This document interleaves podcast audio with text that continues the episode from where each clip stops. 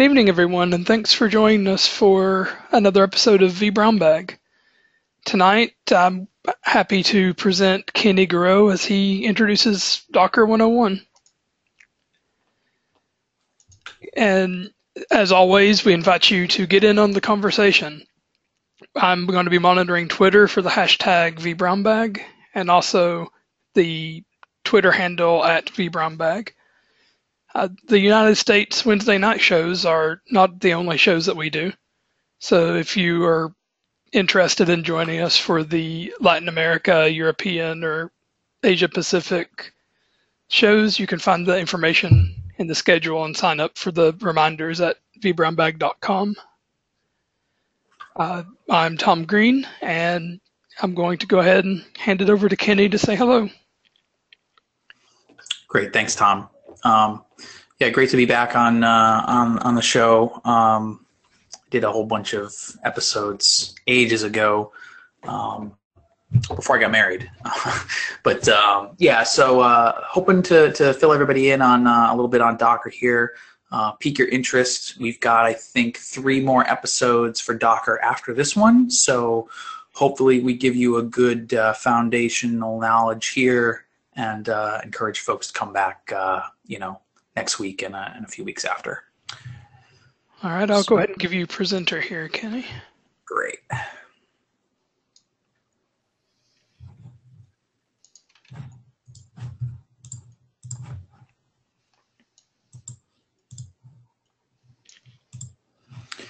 Okay. Um, you guys see my uh, my presentation here? Everything showing good? Yep. Looks great okay. Yeah, so um, quick introduction. Uh, my name's Kenny Garreau. Uh, I live right outside of Boston, Massachusetts. Uh, it's my Twitter handle that you can find me at there. Um, trying to tweet more tech stuff, but uh, you'll find a lot in there about uh, football, soccer. Uh, I'm a VMware certified design expert, um, and I'm starting a new gig at AppDynamics. So yeah, just uh, start to kick things off. Now, uh, when John asked me to, uh, to, to present here, he said, "Hey, look, you know, can we do Docker from a virtualization guy's point of view?" And I said, "Yeah." So um, that's kind of the the stance that I'm going to take here. Is um, you know, if you're a a hardcore app dev and, and you've been working with Docker for the last couple of years, um, a, uh, a, small mind like mine is not like mine is not going to uh, to provide you with uh, probably the knowledge that you're thirsting for. So really, we're trying to to get the the virtualization folks, our infrastructure admins, and then you know any technology generalists that are out there to to learn a little bit about Docker and, and kind of get excited about what what what we're doing. Um, so what are we going to try to cover today? Want to introduce you to containers. I uh, want to talk to you a little bit about what the container architecture looks like. Um, talk a little bit about the problems that containers are trying to solve uh, in the enterprise today. Um, also, some of the challenges that they're going to introduce, um, you know, by by going to that type of architecture. Um, and then throughout this is going to be some hands-on, uh, showing you, you know, what we do with containers, and then you know, pretty much how you can get started on your own, uh, both from a learning perspective and from an actually running uh, containers yourself. So let's do a little bit of a history lesson here. So we want to talk about who Docker is and what Docker is. So um, Docker started with a company called dotCloud, which had a platform as a service offering, which was the Docker in its infancy. Uh, it evolved into the open source platform we now know as Docker. Um, it's written in Go, so uh, Google's programming language. It's open source software, so I can go out freely and, and download that and, and, uh, and run it. So um, that's what we're going to be showing you guys what we're doing today. Uh, now I already have Docker installed on my um, my instances that I'm running in AWS, so that's my uh, miniature lab environment. But um, towards the tail end the presentation, I'll talk about some other ways that we can run containers and, and, and get some uh, you know uh, learning done. Um, our main purpose in running a container is to run a singular workload or instance of an application within a Linux namespace. Uh, I mentioned Linux here just because Um, that's my background. But uh, you know, if anybody doesn't know, um, you know, Docker has you know gone public on Windows. Um, that's one of the sessions that we'll be doing um, in a couple weeks. Here is uh, you know uh, firing up Docker on Windows and showing you how we do containers there. So, what the main purpose of these containers is from an infrastructure admin's point of view is that we want to reduce the overhead of running so many Windows and Linux virtual machines in our environment. And that could be virtual machines, it could be physical boxes. So the idea is that rather than me having, you know, one app tied to one operating system, instead I'm able to tie multiple apps to a single operating system. Um, there's a larger Docker ecosystem that exists. Um, uh, primarily, one of the things you'll hear about is Docker Data Center. Um, and that is really for us to figure out how do I manage all of these Docker containers that I have running in my infrastructure. I can create a swarm and I can manage services on the command line and manage my containers on the command line. But as we all know, that does not scale. Um, we don't manage our vSphere servers. We don't manage our Hyper-V servers that way. We're not going to manage our containers that way. Docker Cloud. Um, so I mentioned, you know, AWS and Azure, I think, uh, as, as, places that we can run our containers. But uh, for those that want to go directly to the source, uh, you, you, know, Docker has a cloud offering available. Uh, and then, you know, Docker Enterprise Edition, you know, E exists for the folks that, hey, um, I I love the open source movement, but I need to call somebody for support when this breaks or when my admins have issues or my developers have a question. So Enterprise Edition exists for the folks that say, hey, look, you know what? I want to run this and I also want support. Uh, and my support should not involve uh, me debugging code or me, uh, you know, running out onto a website and Googling and trying to figure this out. So those that want support end up getting Docker Enterprise Edition. So who's using Docker? Uh, I'm not going to list out everybody because it's just a lot of people are running Docker. A lot of people are using containers out there. Um, but what I would encourage you to do is go on a Docker's website, uh, docker.com slash customers, and take a look at some of the use cases that folks are using. There's been some uh, very cool case studies that have been done around what people are doing with containers, how they've reduced overhead, their ROI, things like that that you can then, you know, that we traditionally did as virtualization guys, we had to sell that to the business. Hey, I want to invest in virtualization technology because this is what it's going to save us. Now, if you're the guy with the thinking cap at work and you go to your bosses or the powers that be and say, hey, you know what I did for you with virtualization? If you give me a little bit of budget, I can also do the same thing for you at the, at the application layer. Um, so why are people using these containers? You know, what, what's the big deal around them? Um, primarily is portability. I can take a container and if I build and architect that container, that container is now portable between data centers, clouds. So if I have a Docker engine that runs in AWS and I have a Docker engine that's running locally in my data center, if I decide to publish that application to AWS, for, you know, as, as part of my development process, and then I want to bring it in house as part of moving that to production, I have the capability of doing that. And it's done in a very simple and very fast um, process. If I have task-oriented workloads, um, that's what um, Docker really excels at. I want to do one thing in a container and I want to do it well. Um, and that kind of leads us into the, the, the, next use case, which is microservices, which um, I, I can't spend too much time on in the presentation, but is something I'll touch on a little bit later. Um, you know, microservice is not the only use case for Docker. There is no mutual exclusivity there. So if I'm doing microservices, it doesn't mean that I'm running Docker. And vice versa, if I'm running Docker, it doesn't mean that I've undertaken a microservices approach to how I'm doing things.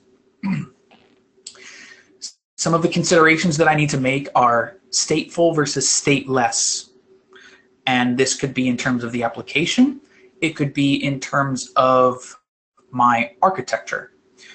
So the examples that I typically use are a database server versus a web server. Now a database server has all my data in there, tables and rows, customer data, customer information, order history, all that all that good stuff that is important to me from a, a mining standpoint and a value standpoint. That's an, a workload that I would consider as being stateful. You know what I mean? When I when I move it, when I shut it down and I bring it back, I want that data to still be there. Now, if I look at a stateless type of application, so if I, I look at something like a web server, you know that I might have a group of web servers that query that database. I'm not storing any data typically on that web server, so its uh, its life cycle in my uh, environment is very different than that of say a database server.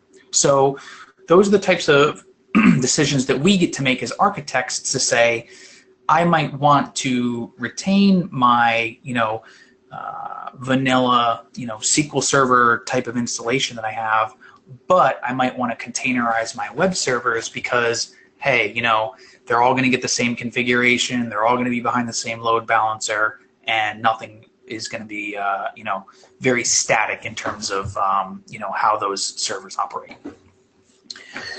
And then um, the other thing that we'll stress is, it's is different life cycles. Um, when I'm talking about life cycles, I'm talking about how long these entities actually survive on our systems.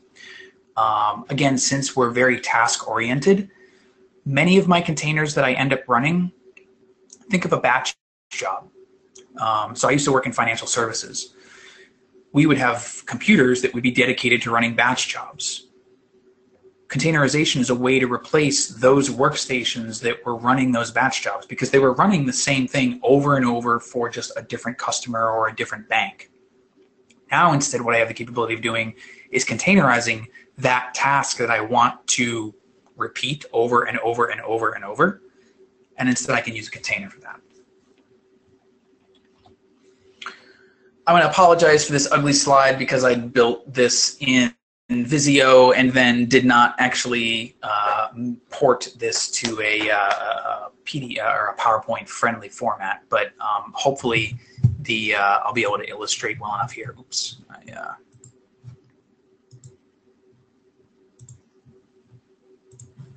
just minimizing my uh, thing, my V brown bag stuff here. so the traditional landscape of virtualization, I think, is something we're all familiar with, right?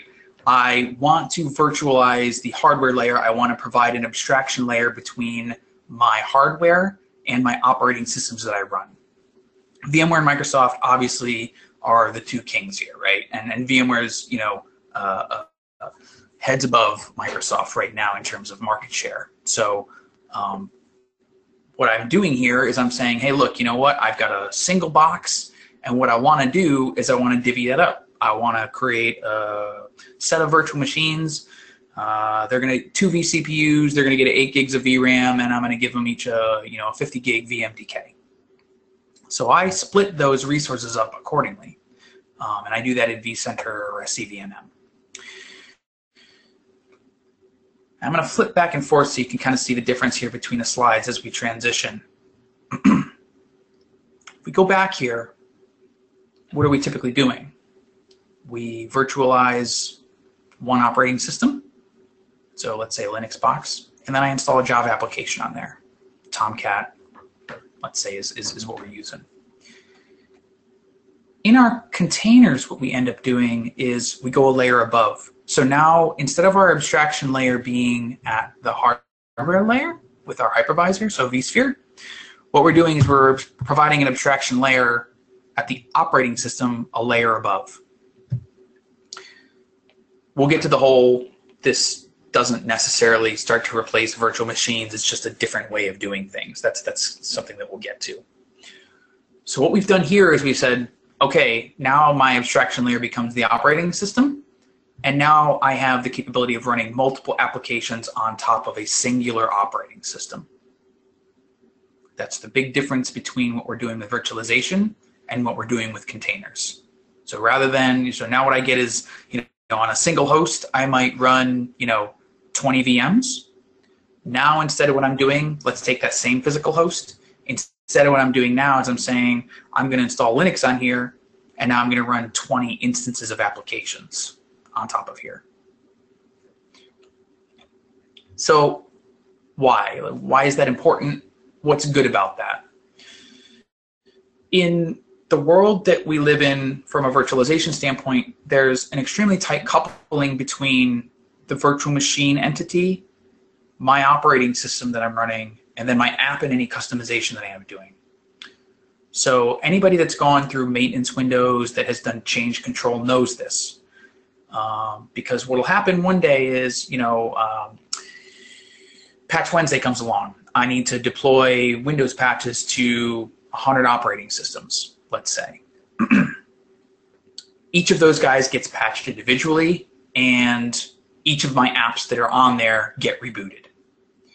Now, as that starts to scale out, now what I start to see is that the layers that I have for my infrastructure are co-managed and interdependent, right?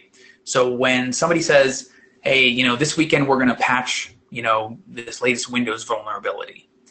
And then the following weekend, the app owner says, hey, you know what, we're going to upgrade the code on Tomcat from 8.5 to 9.0.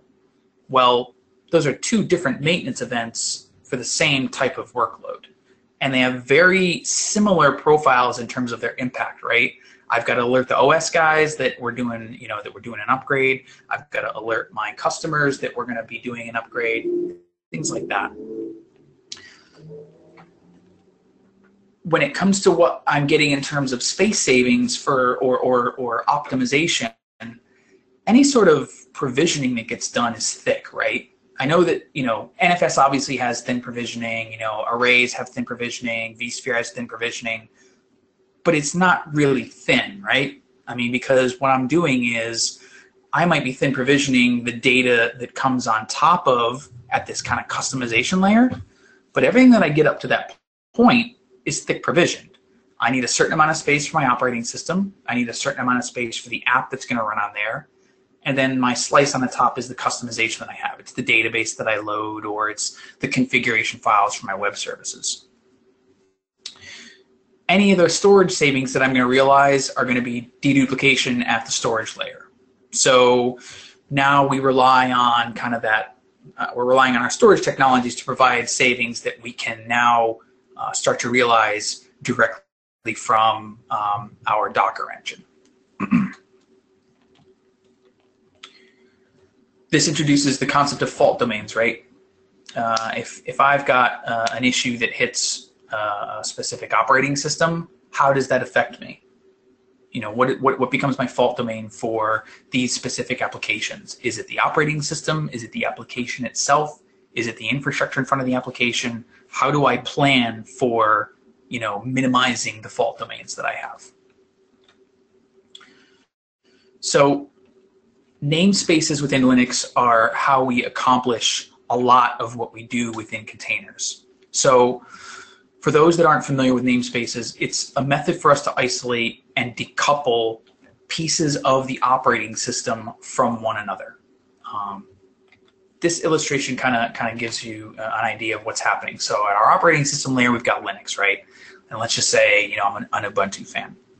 So two things are kind of at work here in terms of how do I start to get down to brass tacks. One is this concept of a control group. Now, the control group's responsibility is to provide a certain level of resource to my namespace. This is typically in the form of CPU, memory, uh, block I/O, things like that. So um, try to think of uh, you know uh, vCPU and reservations and stuff that we do within vSphere in the namespace area, this is what I'm going to expose to, you know, the container or this namespace from kind of a file access layer. Um, and that gets us down into how do I actually build that container and what do I present to it. So what you'll notice is that every container gets a PID1 because generally I'm running a container with a singular process.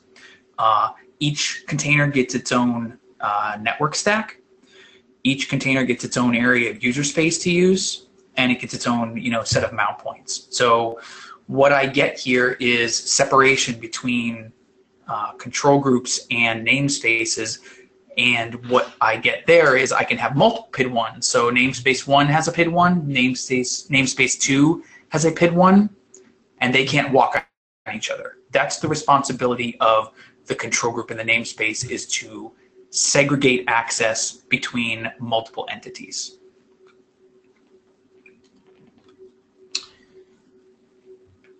To know about, you know, to kind of illustrate that, I think that the, the, the concept of images is really important.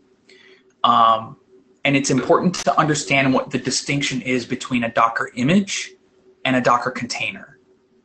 So when we think of containers, the container is a running instance of an image. So, um, you know, think of it, you know, in, in kind of bare terms as, you know, the image is my VMDK and the container is, you know, after I've powered that virtual machine on, that is the running entity there. So the big benefit of Docker images is that we use layers. The layers are reusable. And as I start from the bottom up, my layers become read-only. So when I want to build an application, let's say, and this example that we're using here, I've got Ubuntu um, as kind of my, my distro that I'm using. I want to use Tomcat as my Java service to create my, you know, to, to do my coding and to, and to present my uh, logic to my application.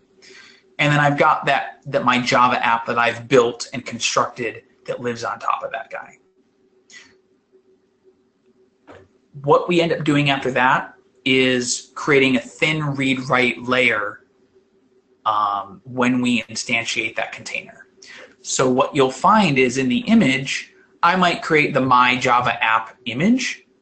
And again, the My Java app image involves layers of Tomcat and Ubuntu underneath my primary, you know, what, what I would consider my, my business layer, the, the My Java app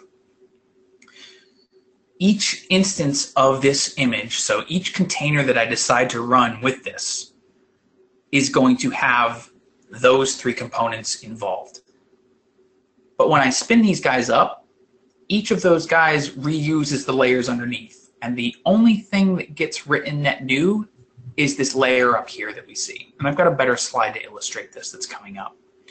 Um, but really what this gives me the ability to do is to reuse these layers and I can use one Ubuntu instance or one Tomcat instance in an image. Multiple images can use that. Multiple containers can then be deployed from those. And so you start to see kind of the space savings that we have. Not everything's going to be written in a single, you know, single language, uh, using a single app server and a single distribution. But if I've got a thousand applications and 50 of them are Tomcat apps, I'm going to start to see some significant savings in my, you know, in my infrastructure here. We get this via union mounts, and this is the slide that I'm talking about that's going to kind of illustrate this a little bit better. So um, kind of bear with me here as, as I kind of walk through this. What we're looking at here on the left-hand side is a Docker file. The Docker file defines what is going to happen with this specific image, right? It's going to define how we build the image, what layers are involved, uh, what sort of settings I might put in uh, at runtime. So um, what you can see here is we've got one line that says from Debian Jessie. So we are looking at the HTTPD package. So what the HTTPD package from Apache says is that, hey, look, you know what? When you start up HTTPD, you're going to use Debian Jessie as your kind of base OS. Our second line here sets a prefix, so just an environmental variable that we want to use as we're stepping through this Docker build file. The third line here says, hey, you know what? As part of this deployment process for HTTPD, you're going to create a directory for me. That's done here, right? So we're going to run, you know, we're going to run this make dir command. It's going to create an Apache 2 directory. Clearly, there's going to be subdirectories that are going to get created under there. Um, I didn't list them all out. You know, you're going to have your conf directory, your bin directory. Um, but let's just say you're just doing bin for now. If we want to illustrate the layers from a naming standpoint, We've got a Debian Jessie layer that's up here that is kind of the base that we've got. Oops, go the wrong way. We have an HTTPD layer that gets added on that layers on that Apache 2 and that bin, uh, you know, file system that I've got there. And then I've got a writable layer. And you can see in this example here what I've done is I've said, hey, look, I'm gonna I'm gonna VI this httpd.conf file, and that's gonna be my, my um, you know my customization for this specific container.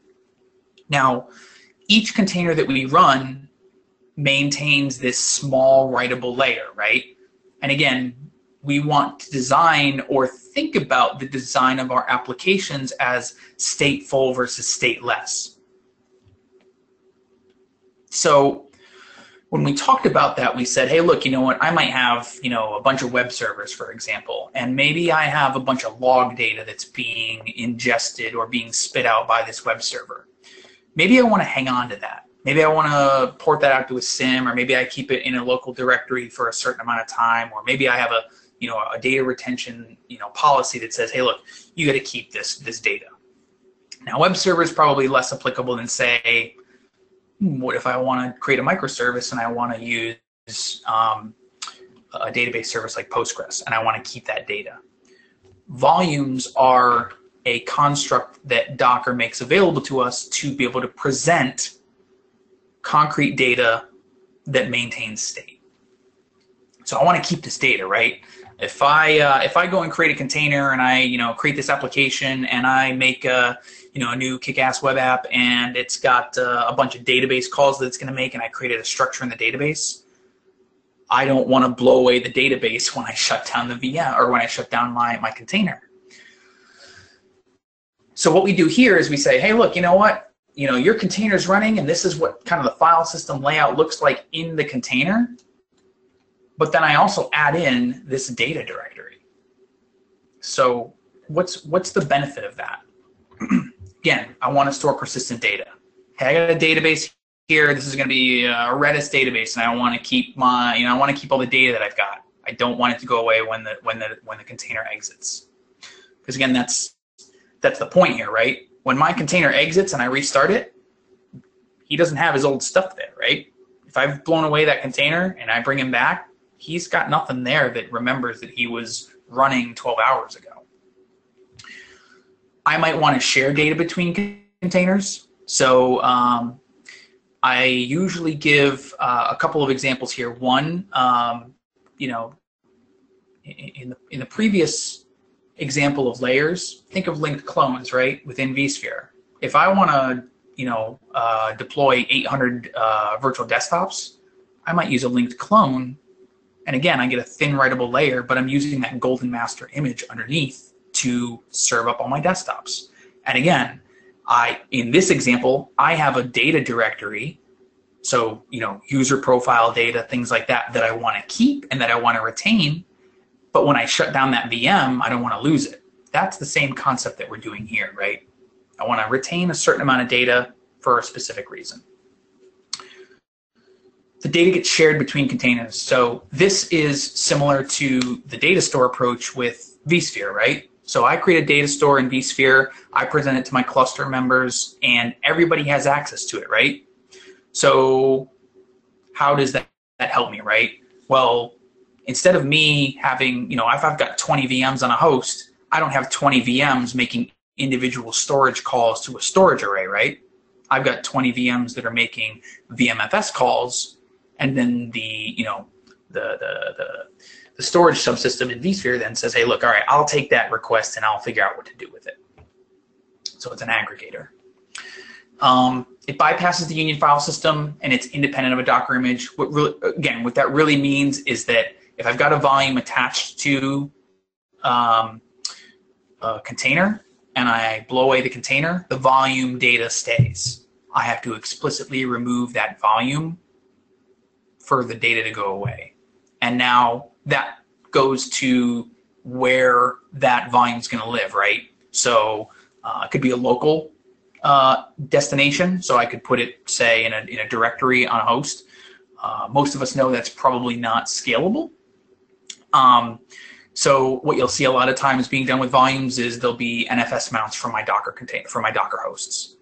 Um, I can also create a um, volume container that I then, that I containerize, then I present the volume from that container to my other containers. So a little bit of an inception type of approach. Um, but what we, what we, generally see a lot about uh, about there is, you know, I've got 50 Docker hosts. They've each got an NFS connection to an NFS mount on a, uh, a filer somewhere, a NetApp array or uh, you know a VNX data mover or something like that, and you know that's where we're going to push our data centrally.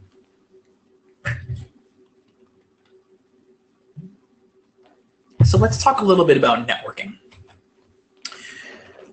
I have, when I go out and I deploy my my my uh, my Docker uh, host, I get a few default options out of the box. And what I generally tell people is, you're going to get some stuff in vSphere. You're going to get your default, you know, virtual standard switch that you're going to go and configure, and then you can add on other ones to give yourself specific types of networking. when we're talking about bridge networking, we're generally talking about, uh, think of it as a NAT, right? So I'm going to get a network that all of my containers can connect to. That is the default network, by the way, that a container will get connected to when I instantiate a container. So if I do a Docker run and that container requires networking, it's going to get connected to the bridge network.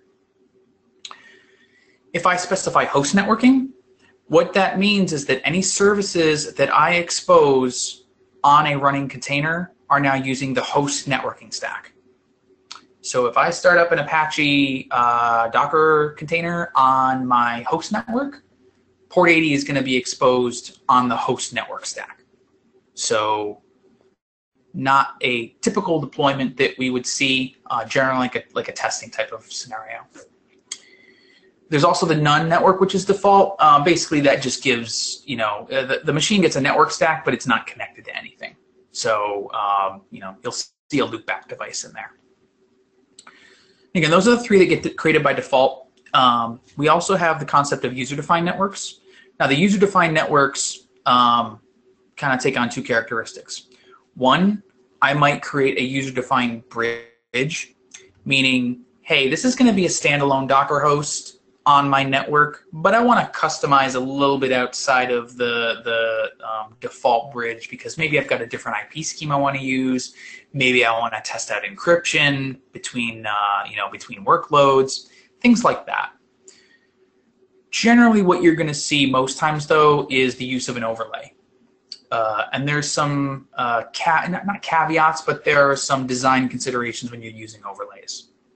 So there's swarm and non-swarm overlays. Um, really, that what that just means is that if I'm not using swarm as my clustering technology, I might have a different type of overlay network that gets attached in a different way and tracked in a different way. Um, so what I what I end up doing is I use this Docker network create um, I use a specific driver. So you can see that on a user-defined bridge that I'm going to only be local networking for, meaning only to my host, um, is going to be using this bridge network. Um, if I want to provide this network out to all of my swarm members or all of my cluster members, then that's this is the command that I'm going to use. And what that does is it informs the swarm that, hey, anybody that needs networking for the swarm and that requests it on here, this is the type of network that you're going to utilize.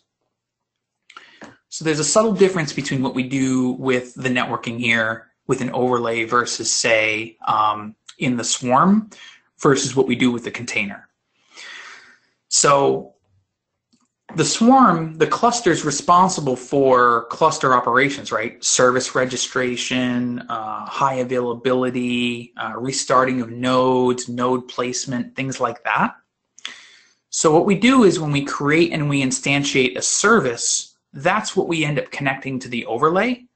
We don't connect a standalone container to the overlay. And I know that probably sounds a little bit confusing right now, but I think that when we go through the example, it'll make a little bit more sense. Really what we're saying is, hey, look, the swarm cluster is responsible for this overlay, right? He's the one that's in charge of this guy. I can't then just take a random container, spin them up, and try to connect it to that overlay because how do I guarantee that I've got the right amount of resources? How do I guarantee that this workload should actually be running there? The, the swarm is what's responsible for kind of that federation. And again, that's part of that service registration, dictates who gets my networking and who doesn't. So let's get to some some pictures here, and uh, I'm gonna I'm gonna hop into a um, into a terminal window here in a second to kind of show you what we're doing. So just want to illustrate this really quickly. Um, what we've got here is our default bridge that gets created, so Docker zero. Um, and then I say I want to run three containers. Say, hey, look, you know what? Uh, this is going to be a traditional web app database type of approach. So I say, hey, look, you know, I've got HTTPD, I've got a, a Node.js uh, container, and I'm going to use Postgres as my database technology. So let's review what's happening. First, we start container one. Now, keep in mind, there are flags that we can pass to this to specify what network we want to connect to. But again, remember we talked about if I don't specify any flags, this is the default network that we get connected to. And again, this is in standalone mode. We're not running the swarm right now.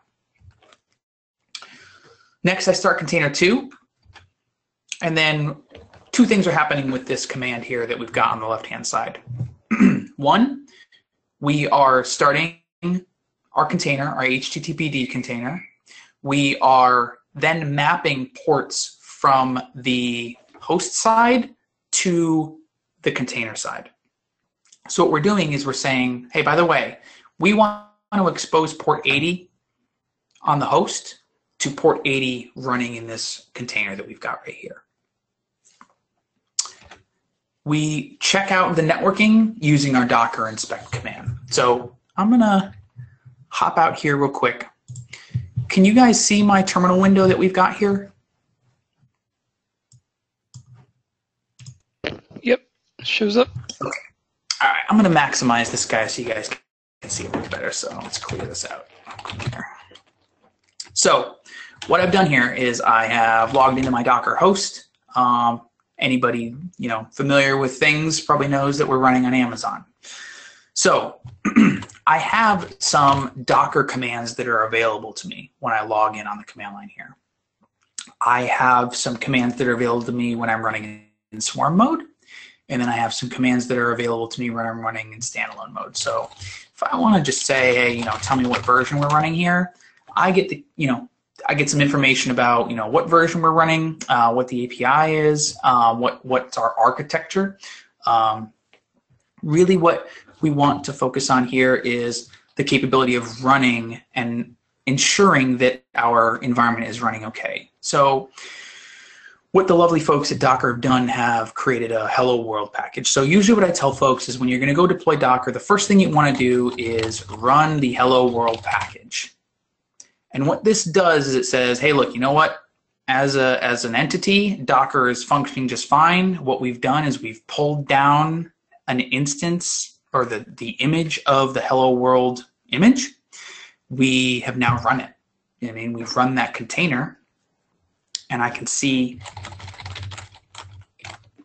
my history here will tell me, you know, what, what, what have I done here? And I can see that, hey, 20 seconds ago, I ran the hello world image.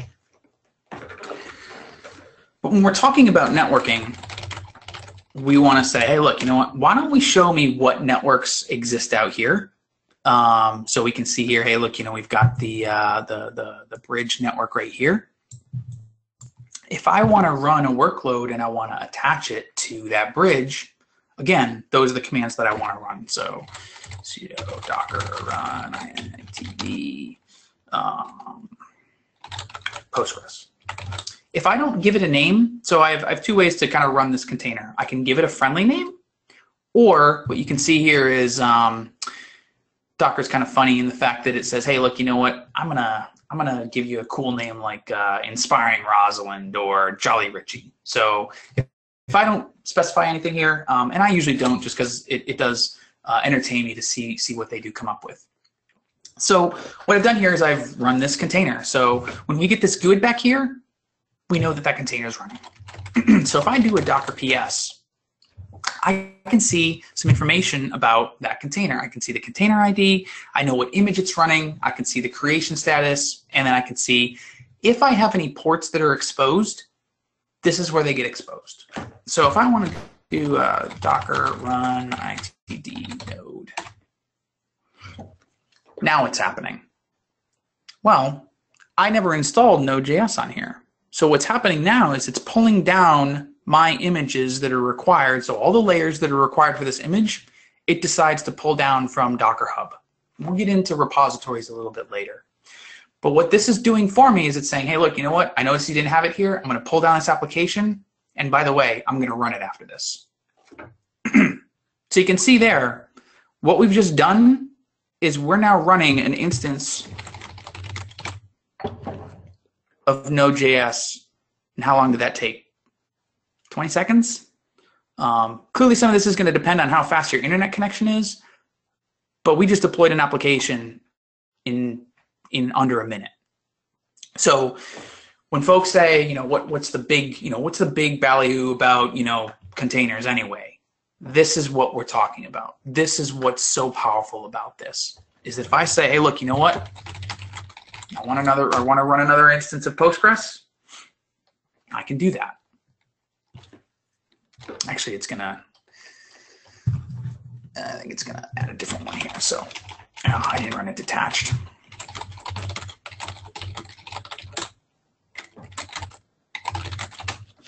So now we see, if I do Docker PS, is that I've got two Postgres images that are running out there. Two Postgres containers are running for me. They both got different names, but they're both running out there. They both use the same, again, when we're talking about layers, using the same layers there, and I can continue to, I can continue to spawn more of these and more of these and more of these. You'll notice that when I didn't provide the options to run this detached, that it's going to put me to the standard input of that container. Uh, I have the ability to attach to the standard input of those containers. Now keep in mind, not all containers are created equal, right? So again, keep in mind that the commands that we're running here are probably our applications.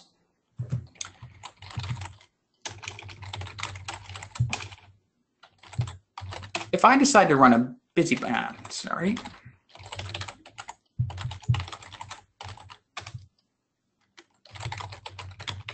if I decide to attach to this guy, now,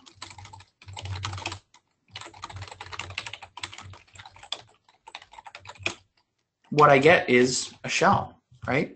So now I'm on the command line here and I can I can hammer away with whatever it is that I want to do.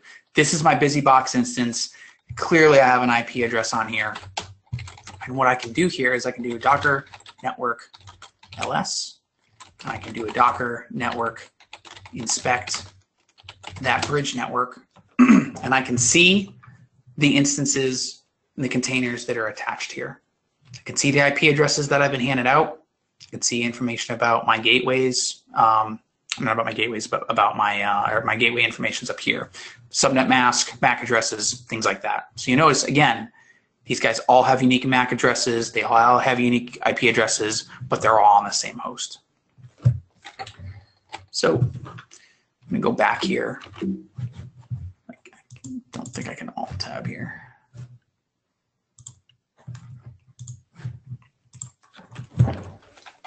So we got through our, our bridge networking. So let's illustrate a little bit how about overlay networking is different. So we assume a few things here. One, our images have been created and or downloaded or whatever. and our swarm cluster has been created. Um, that's something I'll show you in a second here. But what I do after that is I create an overlay network. After my swarm's created, I need, you know, I need this, you know, I typically need the swarm to create that overlay. Again, there, there's some non-swarm clustering technologies I can use, uh, and then I can use, you know, overlays with that. But a lot of folks nowadays are, are using uh, swarm clusters. So you can see here, we create that overlay network and then what I do is two things. I create a service. So you see here, we're not doing a Docker run and giving it a, an image name, right? Instead, what we're doing is we're telling the Swarm cluster to create a service we're giving arguments of how many instances of that services do I want to run? What network do I want to attach it to? What do I want to name my tier? And this is this is generally a case where I encourage folks to use a name. Um, otherwise, uh, when you're looking for specific things, uh, it can get a little bit confusing. And then we tell the image that we want it to use. So in this instance, we're saying, hey, look, I want four copies of HTTPD to run within my infrastructure. I want to attach them to the overlay network. Uh, I want to call it my web tier, and I want it to use the HTTPD image. And again, we use our Docker network inspect command to find out what's going on with that overlay. So I'll uh, bring this bad boy back up again.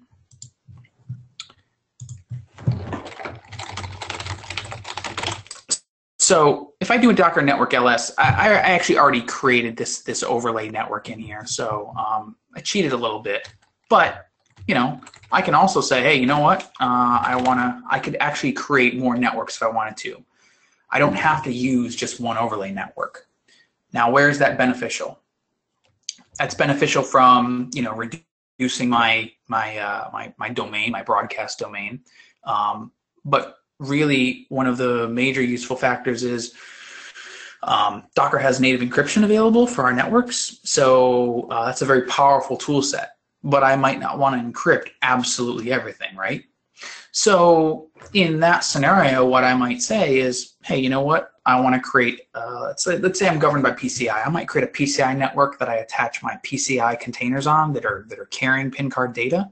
And I might have a non-PCI overlay that I use as well for everything else. So just a just a quick example of something we might do. So um,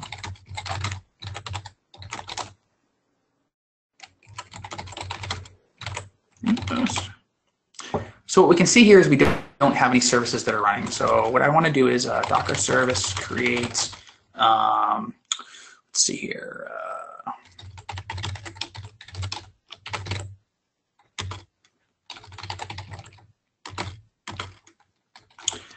and we will uh, network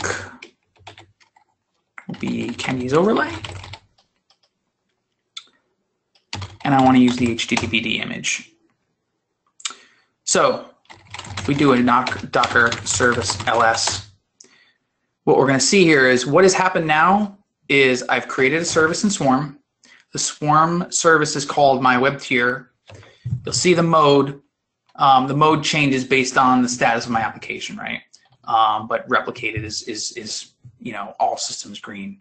I have four replicas, which is what I had asked for, and the image that I'm using is HTTPD, the latest version. So if I am on this host, I do a sudo docker network inspect Kenny's overlay, what I will see here is some containers running here, right? So I will get information about the overlay, and then what we see here is Docker has actually said that two of the containers in my web tier are going to be running here. If I switch over to one of my other members of the swarm, and I say sudo docker network inspect Kenny overlay, I think I might have called it Kenny's overlay. What we see here is we've got one container running. So you'll see that again, you know, since I decided to run uh, a, number of containers that was not equal to the amount of um, members that I have in the swarm, again, it's going to start to distribute those in whatever fashion the swarm dictates. Um, we're we're going to get into that in the next session about how we might want to change how we, um, you know, um, distribute applications. So it's just kind of a quick taste about how we do networking, how networking, you know, uh, surfaces itself, how we run the workloads, and then, you know, how they kind of uh, interact together. So let me go back here. And let's see here.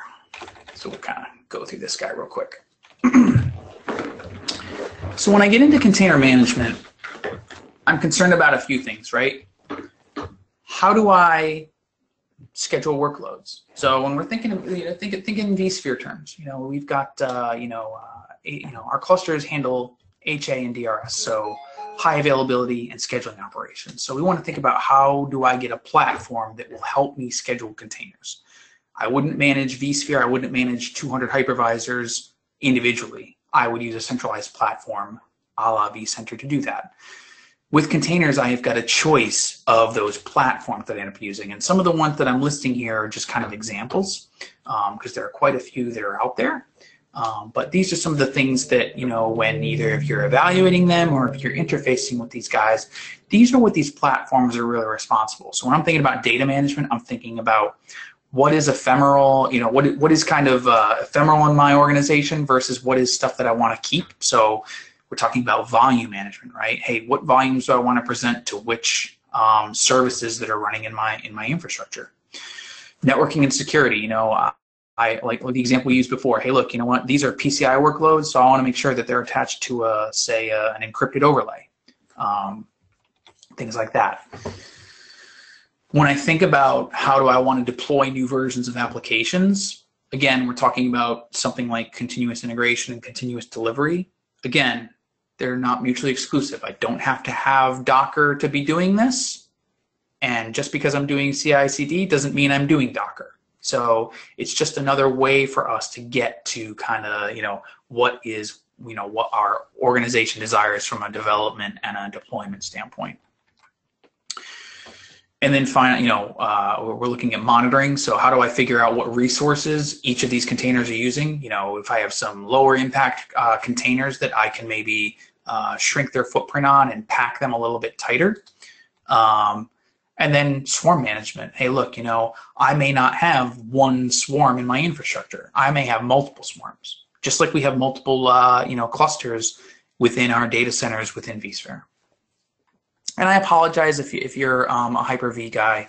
Um, you know, again, my, my background is, is obviously VMware, so um, most of the examples I'm going to use here are going to be based on, on vSphere. So registries are a very powerful tool and and I didn't really know where to place this in the presentation so it kind of got after the management aspect. But when we're looking at registries, we're looking at how do I get access to the applications that I either want to obtain or publish. So we've got this idea of public and private registries. So the biggest public registry that's out there is Docker Hub. There are other public registries that are out there. Uh, AWS has one. Uh, Azure has one. You know, it's a, it's a way for me to push a package out or an application in a container image out to a repository and be able to fetch that later. This gets to the portability that we have available to us within Docker, right? I want to take this and I want to run it here, and then now I want to run it in Amazon. So again, Docker Hub is where I'm going to go and, and maybe get a, a, copy of Ubuntu or Tomcat or Node or whatever the application is that I want to start to develop on. And then I get a choice of the versions that I want to use, right? So generally when I'm building an app, I might pull this stuff down from Docker Hub.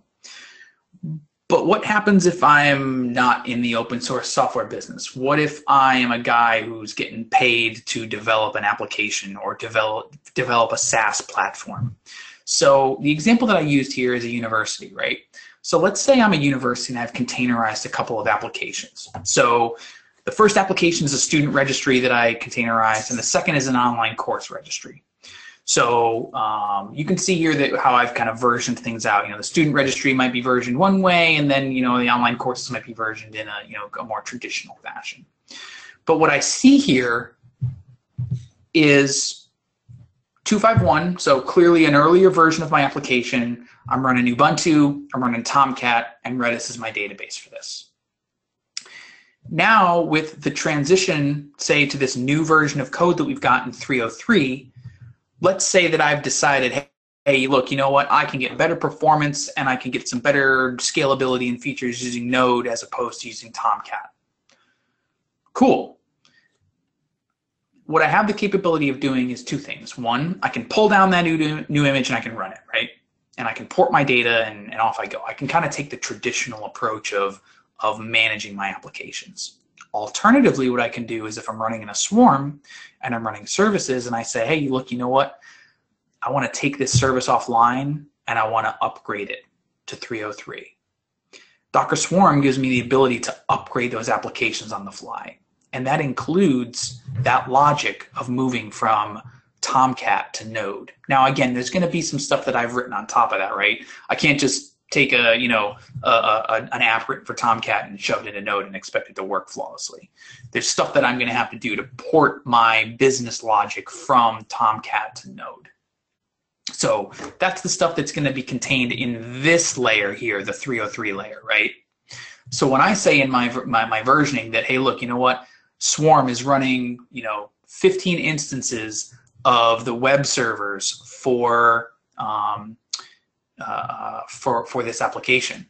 If I want to go and upgrade that, I have the capability of doing that directly within the Swarm. So again, most customers are going to utilize multiple registries. They're going to have a public registry for the stuff that they want to pull down. That you can use a private registry for stuff that you know is making that money. So let's talk a little bit about how containers are being used. Um, guess where they're being used? So um, obviously in the cloud. That's the example that, we that, that we've got here. You know, my my instances are in AWS, and you know, um, I've created just bare instances um, of Ubuntu on the free tier. So again, one of the things we'll get to, great way to learn how to how to run Docker. But also many of the the the the, the big guys out there. So uh, Docker Cloud, uh, AWS, Azure have container services platforms that I can just go and I can natively run a container within that platform. So what's the advantage there? I don't need to maintain Docker. It's a big plus or I don't need to maintain whatever the container orchestra, you know, the container um, technology of choice ends up being. Um, you know, this this is mainly focused on Docker, but there are other container technologies that are out there. Um, two, virtual environments. Um, we got really good as virtualization guys to say to folks, hey, you know what? We virtualize first. You know what? That's that's our goal. We're virtualizing first. And by the way you know you're not purchasing you know you you know mr app guy you mr dba you don't get to purchase hardware directly. You got to come through us. And generally we've been extremely successful with that. Most organizations are virtualization first. So for any of you that are you know uh, have app teams or development teams that you work with you might be surprised if you went out and you asked them, you said, hey, look, uh, A, are we running Docker anywhere? And B, you know, where are you running it?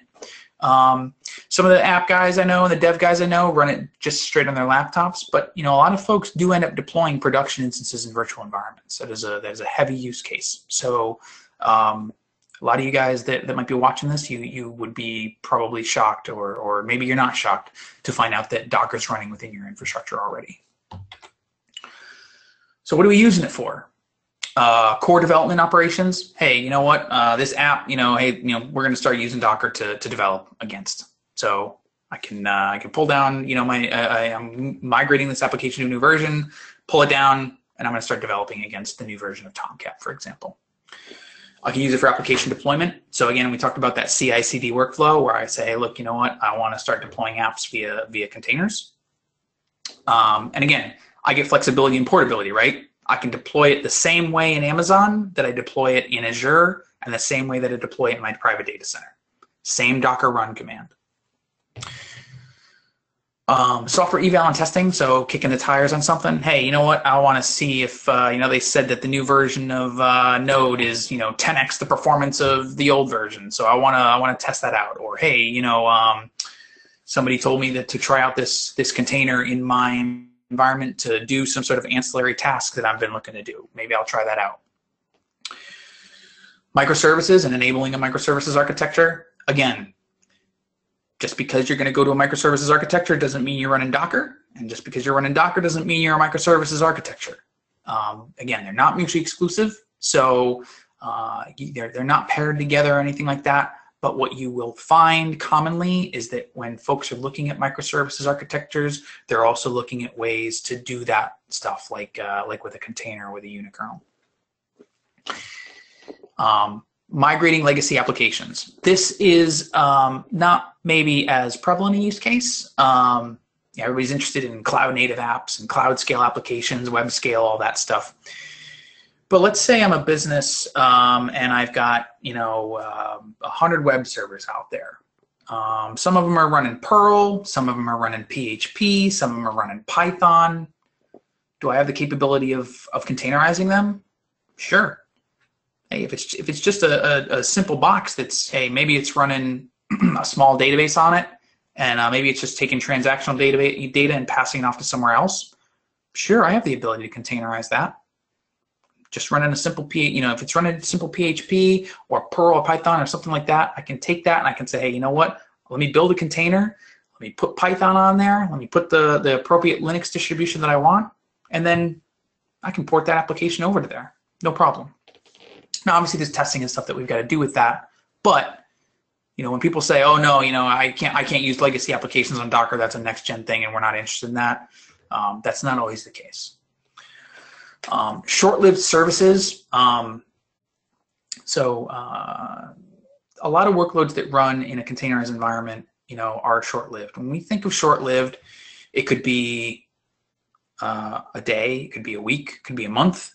Um, but typically, it's not something that's living out there for a, an extremely long period of time. Most of the services that you run are going to run in brief spurts of time. So again, the continuous integration, continuous development example, I might release code on Monday for an update to um, one one part of my website, and then Wednesday rolls around and I want to push out another change, and then Thursday rolls out and I push out another change. I've now deployed three changes. That's not something I would typically do in a traditional environment, right? So what I may end up doing is I may say, hey, look, you know what? Uh, we're going to go to version, you know, 8.10 of the application on Wednesday, and we're going to version 8.11 on Thursday. And those might be different container images that I'm running. So again, it allows me to retain what was happening before in terms of coding and logic. And I'm simply moving to a new version of that, of that service. So um, hopefully I've piqued your interest as far as um, you know some of the, the follow-up sessions that we're going to do here, and I hope everything's been been uh, as clear as I can make it. Um, so for folks that want to get started with containers, I've been working with containers for about a year now, um, and I'm still learning. So um, we tell folks, hey, look, you know, Amazon and Azure are two great resources because um, a, you know, we, we can get some stuff for free. You know, I mean, they're they're giving us the opportunity to learn about these technologies. Um, so go out to AWS, go out to Azure, create an account, um, fire up some free instances, and you know, try it out for yourself. Um, the lab that I have here that's set up is all free. I haven't paid a, a, dime for this, and and it's been a great learning experience, a great learning platform. If you're a Raspberry Pi guy, I'm that guy too. I also have a, a cluster that's set up here, you know, a swarm that's set up, you know, running on a Raspberry Pi. So um, Docker runs on Raspberry Pi. Docker runs on Mac. Docker runs on Windows. So if you want to install it on your laptop, you know, uh, you know, whatever blows your hair back. I think the message here is that the way that I would run that container in Amazon and the way that I would maybe run it on my Mac and maybe on my Raspberry Pi, probably going to be very similar, right? Same Docker run commands, probably the same images. There might be some subtle differences based on architectures, but generally we're going to see the same stuff running. Um, we're getting to Docker on Windows um, and, and the capabilities of, you know, can I run a Windows uh, you know, can I run a Linux, you know, container on Windows? Those are the things that we're going to kind of address in the Docker on Windows um, session that we're going to do uh, a few weeks from now. I'll close with the resources that uh, I commonly point folks to. One, the docs. Uh, Docker's docs are extremely, extremely well written.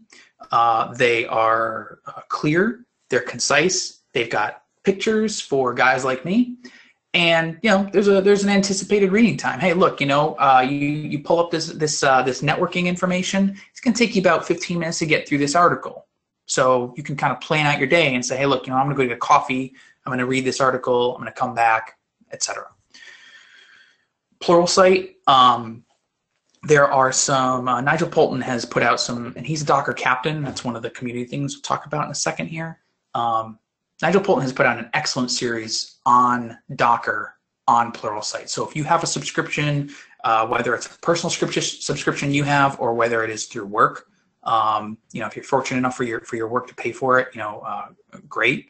Um, there are, are hours and hours of sessions there to learn a lot more than I'm going to be able to teach you in these one hour sessions. Um, three, participate. Um, there are plenty of meetup groups around. Um, whether you are local to the US, whether you're international, whether you are in Boston or California or Denver or wherever you are, there's a meetup group near you. So check out the meetup groups. Um, you know, don't be intimidated about going to these. You know, nobody's intimidated about going to a VMUG or a VTUG or anything like that.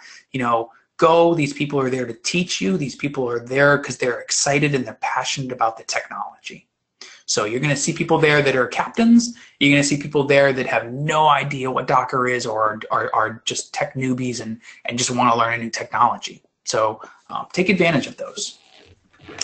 And um, you know, follow follow the folks that are out there that are Docker captains. Um, again, you know, the Docker captains are they're they're evangelists for Docker. They are the guys that are doing a lot of coding. They're they're talking about the product. They're very fluent in it. They're always very help, happy to help. So follow those guys on Twitter. Um, you know, follow those guys. You know, wherever you can. Know, if there's a guy that's speaking you at a meetup group, you know, say, hey, look, you know, I want to go there because I, I, think this guy can t- teach me something. So um, I'm going to stop there. Um, and and I want to thank everybody for their time. I want to see if there's any questions, anything I can answer um, if this was helpful and anything that you might want to see in a, in a follow-up session.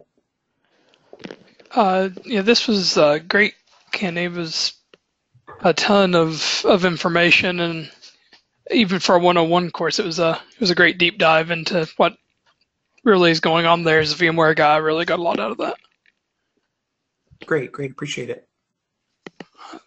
So I'm not seeing any questions come through, but uh, while those are, do you want to go ahead and talk about what's next? Looks like. Yeah, yeah. So um, again, hopefully um, I haven't bored you guys too much. Um, I know I spent a lot of time on the slides here. I wanted to get some time on the command line as well. I think that what you're going to see when we start doing stuff with um, with storage and a little bit more deeper on security and networking and swarm, we're going to be on the command line a little bit more. So um, this was kind of to set the table give you kind of a foundational view on what Docker is and what we're trying to do with Docker. Um, so the next session is next week. Um, we're going to talk a lot about Swarm. So again, there's going to be some overlap of uh, storage concepts, network concepts, security concepts that are going to sneak their way into there. So we can give you some uh, some uh, knowledge there. I will probably end up combining the storage network and security sessions because I think that as folks have gone through the 101 we did tonight and you know the the swarm session that we'll do next week, I think a lot of that stuff will be covered pretty well. I want to dive a little bit deeper on each of those. Um, spoiler alert: if you sign up for Pluralsight tomorrow and you go and you view Nigel's videos and you come back here, I'm gonna look like a real dummy because Nigel's a really smart dude. That's why he's a Docker captain. So um, again, you know, if, if, if you want to stick with with the vBrownBag, you know, certainly stick with us. Um, but uh, but the resources that are on Pluralsight are excellent. Um, and the the last session I think we're going to do is going to be Docker on Windows. I haven't got to play with Docker on Windows yet. Like I said, I'm pretty much a Linux guy, so um, I'm excited to, to deploy Windows, um, you know, somewhere, um, you know, probably on AWS, and uh, and create some Docker instances and, and kind of you know go through that as, as a learning experience with you guys so um, that demo might be a little bit bumpier um, but uh, you know hopefully we can learn something together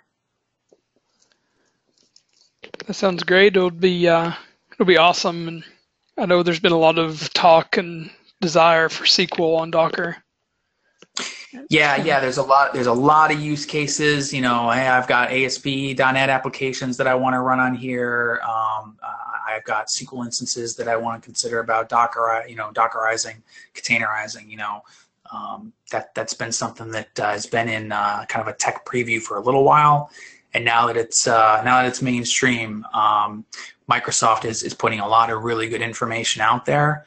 Um, and there's a lot of MVPs that are out there that are also putting a lot of good information out there about Docker on Windows. So um, anybody that's going to DockerCon, I think the next one's in Copenhagen. Um, anybody that's going to DockerCon, I'm sure that you're going to find a lot of sessions uh, around Docker on Windows. Uh, we had a question that came in from when he says, "There any Google Cloud stuff?" I haven't focused too much on GCP as far as what they're doing container wise, so um, I would not be a good resource for that question. Um, that's something I can take as a follow up though, and I can try to address that at the beginning of our of our next one with Swarm. All right. Well, I think uh, that'll do it for us for tonight. Everything's looking uh, nice and containerized. So let's decompress, and next week we'll be back talking about high availability and Swarm. Yeah, any questions that folks have, feel free to reach out to me on Twitter. I'm happy to help. And, uh, you know, if it's an answer I don't know, it's something I'm going to look forward to, uh, you know, figuring out the answer for you and for myself. So um, thanks everybody for watching and, uh, you know, we'll see you next week. Yep. Thank you.